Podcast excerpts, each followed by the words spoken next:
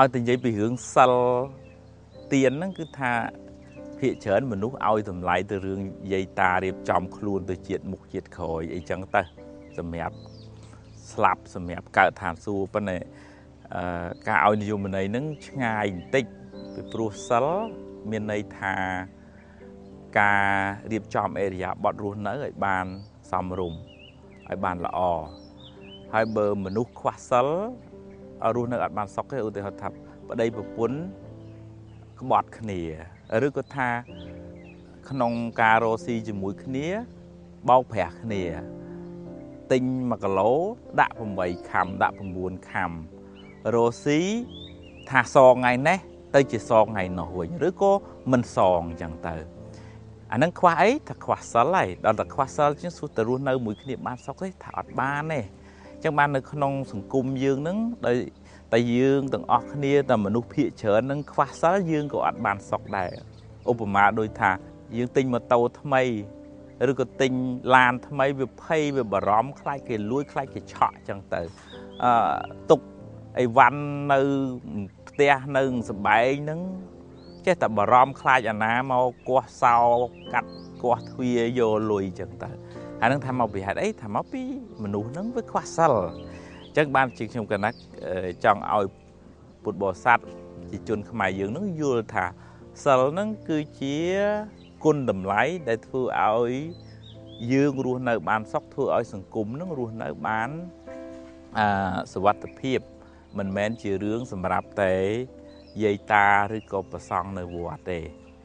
សិលនឹងបើលោកចែកលោកចែកជាពីរថាទី1គឺ វិរិតសិលអ្វីដែលត្រូវជៀសវាងដូចឧទាហរណ៍ថាកុំទៅសម្លាប់គេកុំទៅលួចគេកុំទៅចាប់ប្រពន្ធកូនគេទុំកុហកបោកប្រាស់គេកុំផឹកទឹកស្វឹងគ្រោះថ្នាក់ណាស់ស្រុកយើងរាល់ថ្ងៃនេះវាសបោអញ្ចឹងវាគ្រោះថ្នាក់ចរាចរណ៍អំពើហិង្សាក្នុងគ្រួសារធ្វើឲ្យមនុស្សនឹងមិនសូវមានបញ្ញាស្មារតីខ្ពស់ទេដោយសារវា មិនសូវបានមានពេលឱកាសរៀនសូត្រទេវាវល់តែផឹកស្រាអញ្ចឹងតែអាហ្នឹងគេហៅថាវារិតសិលអ្វីដែលគួរជៀសវាងចំណុចទី2លោកហៅថាចរិតសិលគឺអ្វីដែលគួរធ្វើឧទាហរណ៍ថាតែចេះគោរពចេះគួរសមចេះសម្ដីព្រោះចេះសម្ដីផ្អែមល្ហែម ចេះដឹងទុកតរៈអ្នកដតីដឹងថាពេលណាគួរនិយាយពេលណាមិនគួរនិយាយដឹងថាគួរតែអង្គុយកន្លែងណា ចេះទទួលភ្ញៀវរុះរេរាក់តាក់ឧទាហរណ៍ថាដូច receptionist ចឹងតាអ្នកទទួលភ្ញៀវឬក៏ថាអ្នក marketing ចឹងចាស់អ្នកទីផ្សារមិនចេះរស់រេរាក់តាក់មិនចេះទទួលភ្ញៀវទេធ្វើតែយើងទៅរស់ស៊ីជាមួយអ្នកណាបានហើយអានឹងជាចំណែកមួយសំខាន់ណាស់ក្នុងការធ្វើអាជីវកម្មហ្នឹងអញ្ចឹងបានខ្ញុំកណាអាត្មាភាពនិយាយត្រឡប់មកវិញថា សិលនេះគឺជាការរៀបចំអេរិយាបថរស់នៅឲ្យបានសមរម្យឲ្យបានថ្លៃថ្នូរហើយជាមូលដ្ឋានសំខាន់ណាស់ដែលធ្វើឲ្យសង្គមគ្រួសារក្តី សង្គមជាតិទាំងមូលក្តី មានភាពសុខដុមរមនាហើយមានភាពថ្លៃថ្នូរហើយមានការអភិវឌ្ឍប្រកបដោយចីរភាពបើមនុស្សក្នុងសង្គមនឹង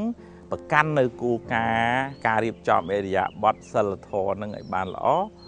សង្គមនឹងមិនមិនចាំបាច់ត្រូវការបលិសច្រើនពេកមិនចាំបាច់ត្រូវការច្បាប់ច្រើនពេកមិនចាំបាច់កសាងគុកច្រើនពេកទេពីព្រោះនឹងមនុស្សនឹងមានគុណតម្លៃគុណធម៌ថ្នាក់សិលនឹងនៅក្នុងខ្លួនធ្វើឲ្យមនុស្សនឹងប្រឹងប្រែងសាងអំពើល្អអញ្ចឹងខ្ញុំកណាចូលរួមប៉ុណ្ណឹងអរគុណច្រើន